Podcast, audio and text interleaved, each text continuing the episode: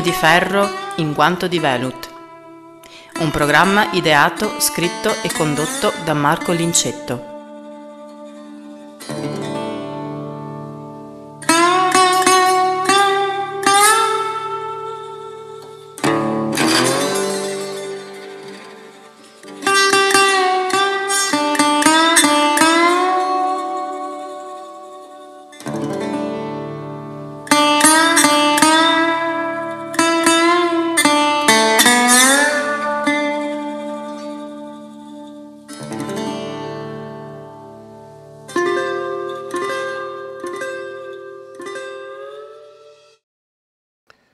Video di oggi è veramente molto importante, è un video che io voglio pensare e sperare che possa diventare paradigmatico.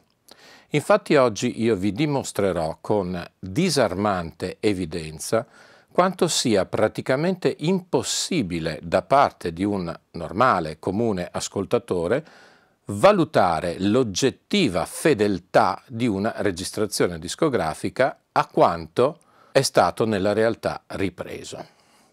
Alcune necessarie premesse. Oggi parlerò di un disco specifico che è questo disco qui che vedete meglio qui a fianco con questa copertina un po' forse troppo stilizzata rispetto alla magniloquenza dei contenuti musicali. È un disco assolutamente stupendo sia dal punto di vista artistico innanzitutto ma anche tecnico come vedremo fra un attimo. È un disco dedicato ad uno dei grandi capolavori della letteratura pianistica mondiale di tutti i tempi, ovvero i famosissimi Année de Pèlerinage di Franz Liszt. Soprattutto in questo caso nella preziosa, spettacolare e appunto magniloquente per molti versi interpretazione di Francesco Libetta. Francesco Libetta è uno dei più grandi virtuosi viventi, è veramente un musicista, un interprete dotato di rara sensibilità, non disgiunta da una prodigiosa capacità tecnica. Doti, se permettete, non comuni e veramente non facili da ritrovare. Ma un'altra caratteristica di Libetta è di concedersi veramente di rado ai microfoni. Libetta non ama in modo particolare registrare, le sue registrazioni sono centellinate nel corso di tanti anni di carriera sono sempre molto ragionate e molto da lui controllate. In questo caso è stato convinto da uno staff di autentici appassionati, nonché amici, amici fra loro e amici nei confronti di Francesco, che l'hanno portato nel meraviglioso Teatro degli Illuminati a Città di Castello, in Umbria, per realizzare questo autentico capolavoro e per effettuare la registrazione di questo disco sono stato chiamato io. Io che mi sono occupato della registrazione.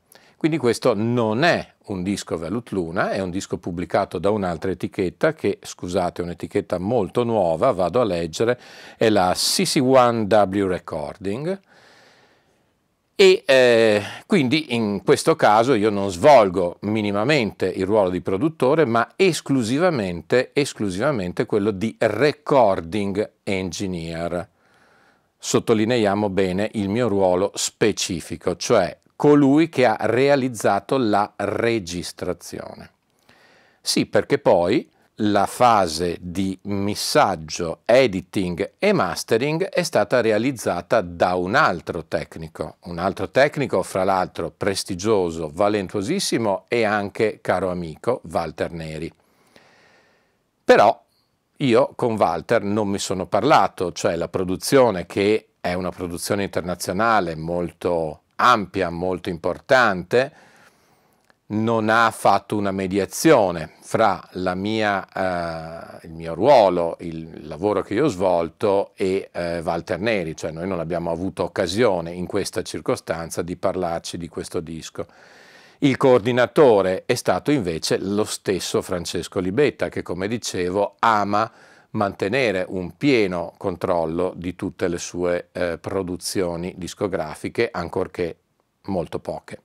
Ovviamente, essendo consapevole fin dall'inizio che io avrei svolto questo ruolo specifico di pur importantissimo, di documentare la registrazione dell'esecuzione di Francesco, ho predisposto una microfonazione innanzitutto piuttosto complessa, come si può vedere dalle foto, basata su otto microfoni e eh, microfoni disposti in modo tale da poter catturare nella pienezza assoluta sia l'imponente e immanente suono diretto del pianoforte Borgato 333, il grande pianoforte a coda progettato e costruito da eh, Luigi Borgato, ma anche il suo suono nel contesto del meraviglioso spazio acustico del Teatro degli Illuminati. Infatti in una foto si vede chiaramente come io ho posizionato due microfoni che vi dico essere omnidirezionali esattamente a metà sala, proprio per avere anche la pienezza dell'ambiente. Tutto questo poi da mescolare sapientemente e con le sagge tecniche di missaggio previste per ottenere il più corretto equilibrio fra il suono diretto, potente, micro e macro dinamico espanso dello strumento inserito appunto nel contesto ambientale.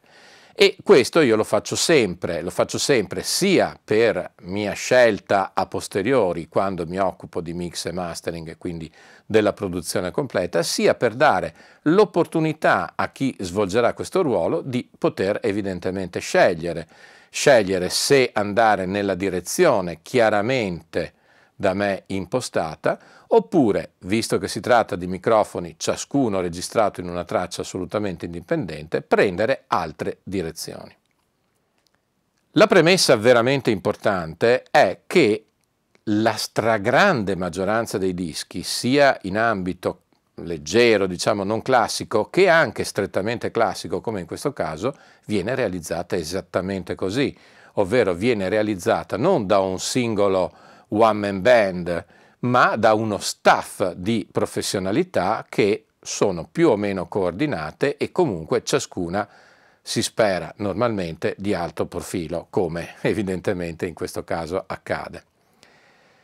Però, ripeto, eh, i dischi Velut Luna che sono concepiti, registrati, mixati, masterizzati, finalizzati da un'unica persona, che sono io, e quindi da una persona che ha il pieno controllo dell'idea del suono, della musica dalla, dall'A alla Z, sono abbastanza rari e sono legate a queste etichette indipendenti eh, di cui veramente si contano sulle dita di una mano eh, a livello mondiale, perlomeno quelle che possono resistere nel tempo, cioè Velut Luna, SEM, Foné, eh, pochissime altre etichette che si basano sostanzialmente su un'unica persona che sovrintende a tutto.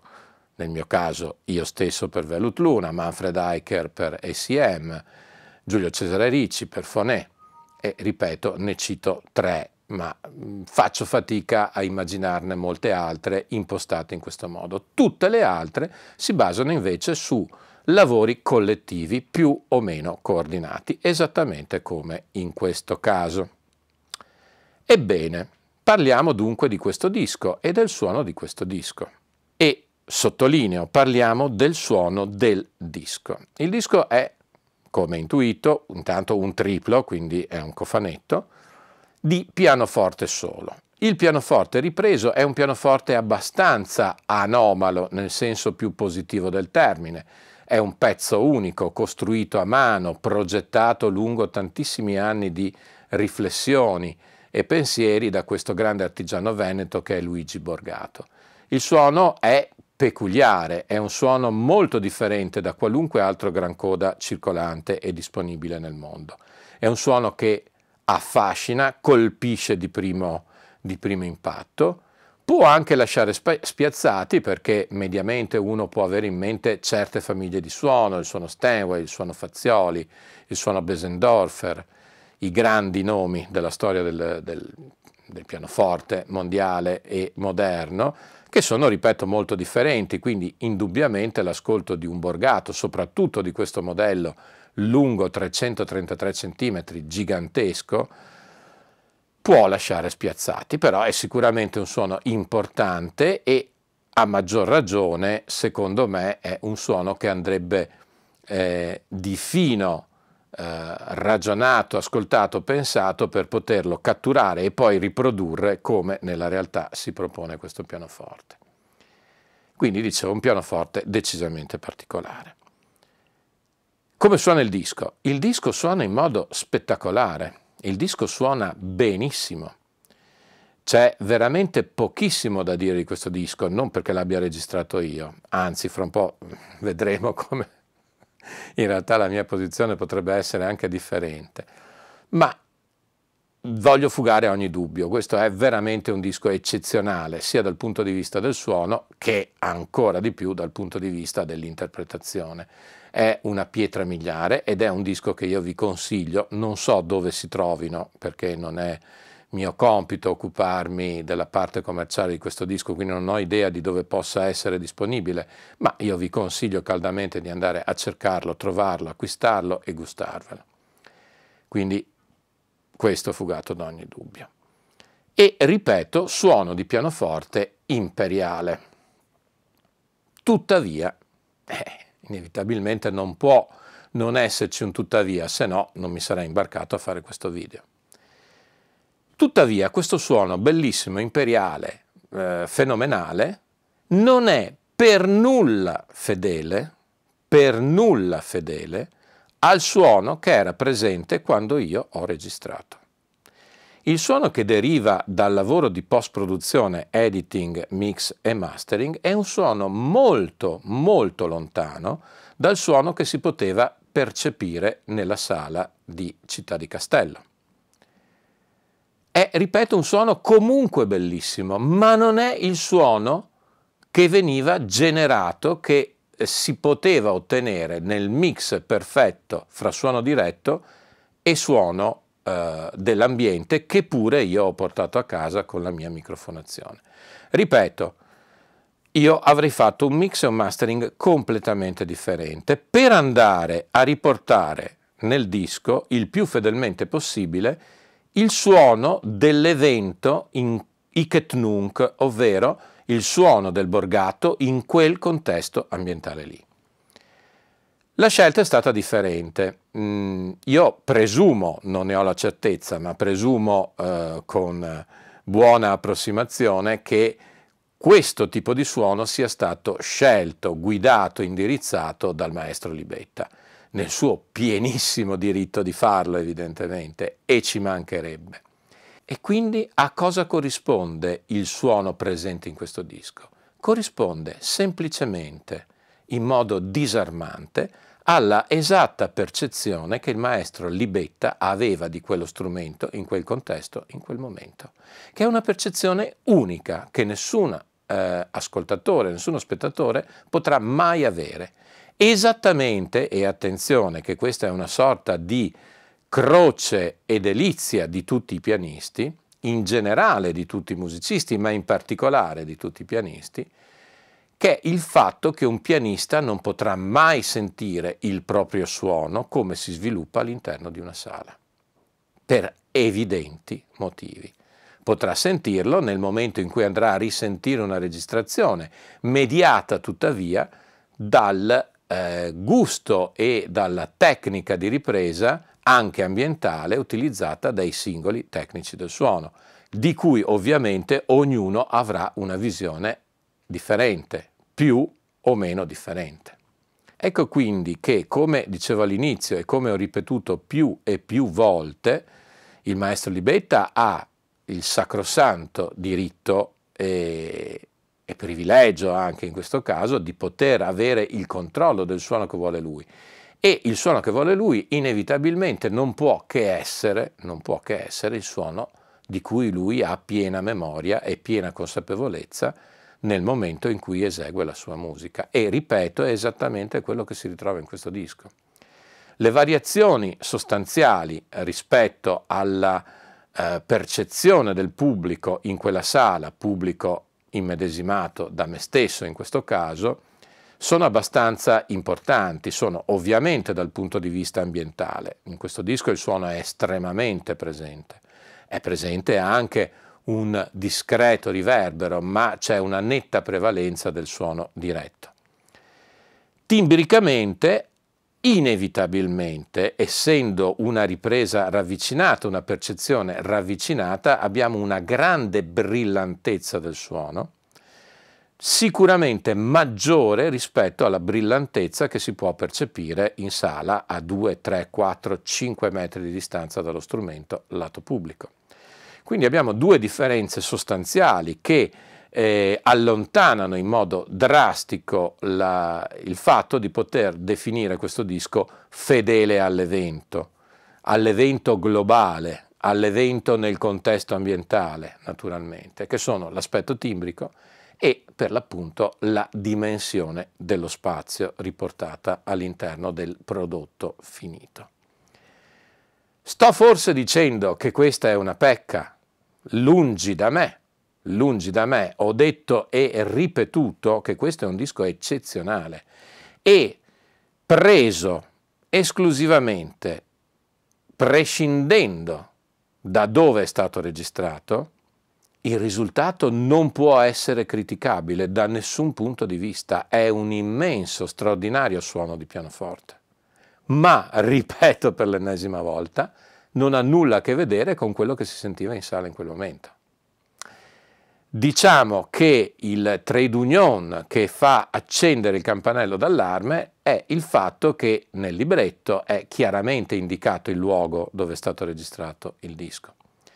Per cui eh, chiaramente se uno va in quella sala e ascolta un disco di pianoforte certamente non sentirà questo suono, nemmeno, nemmeno ascoltando nuovamente il borgato che si esprime all'interno di quel teatro. E quindi qual è la morale? Lo spunto filosofico di questo video, che evidentemente vuole utilizzare questo disco appunto come paradigma. Quante volte, quante volte si pone il problema, l'ascoltatore, l'appassionato, l'audiofilo, di dire, eh, ma questa è una buona registrazione, è una cattiva registrazione, è una registrazione fedele o non fedele. Ecco, ecco il punto. Non si tratta di distinguere, di mischiare capra e cavoli, ovvero non è detto che un'eccellente registrazione sia anche una registrazione fedele. E non è detto che una registrazione fedele porti anche un risultato sonoro finale di qualità per l'ascoltatore finale. Nel momento in cui l'ascoltatore non ha un contatto, non ha un collegamento diretto, anche solo una memoria sonica per essere stato presente nel luogo in cui è stata realizzata la registrazione, quello che secondo me diventa importante è il risultato ottenuto in questo disco ovvero ottenere in termini assoluti una registrazione di qualità oggettivamente eccellente. E questo, l'oggettivamente eccellente, lo si può valutare in base alla lunga esperienza d'ascolto, alla media degli ascolti che ciascuno di noi ha fatto nella sua vita, vuoi attraverso la riproduzione, ma auspicabilmente attraverso gli ascolti dal vivo. E quindi questo è il parametro. Nel momento in cui si va invece a cercare di capire se quella registrazione lì è una registrazione fedele, ma fedele a cosa? All'evento originario, qualunque ascoltatore domestico non ha nessuno strumento per poterlo fare. Non si può definire, non si hanno i mezzi per poter definire se una registrazione è fedele o meno all'evento originario. Aggiungiamo un ulteriore corollario, che a volte, a volte accade che registrazioni estremamente fedeli all'evento originario, prese in termini assoluti oggettivi, non sono buone registrazioni, sono registrazioni afflitte magari da molti problemi, che sono i problemi dell'ambiente, tipicamente dell'ambiente in cui è stata fatta la registrazione, registrazione che volendo essere fedele all'evento ha fedelmente riportato anche i problemi dell'evento stesso.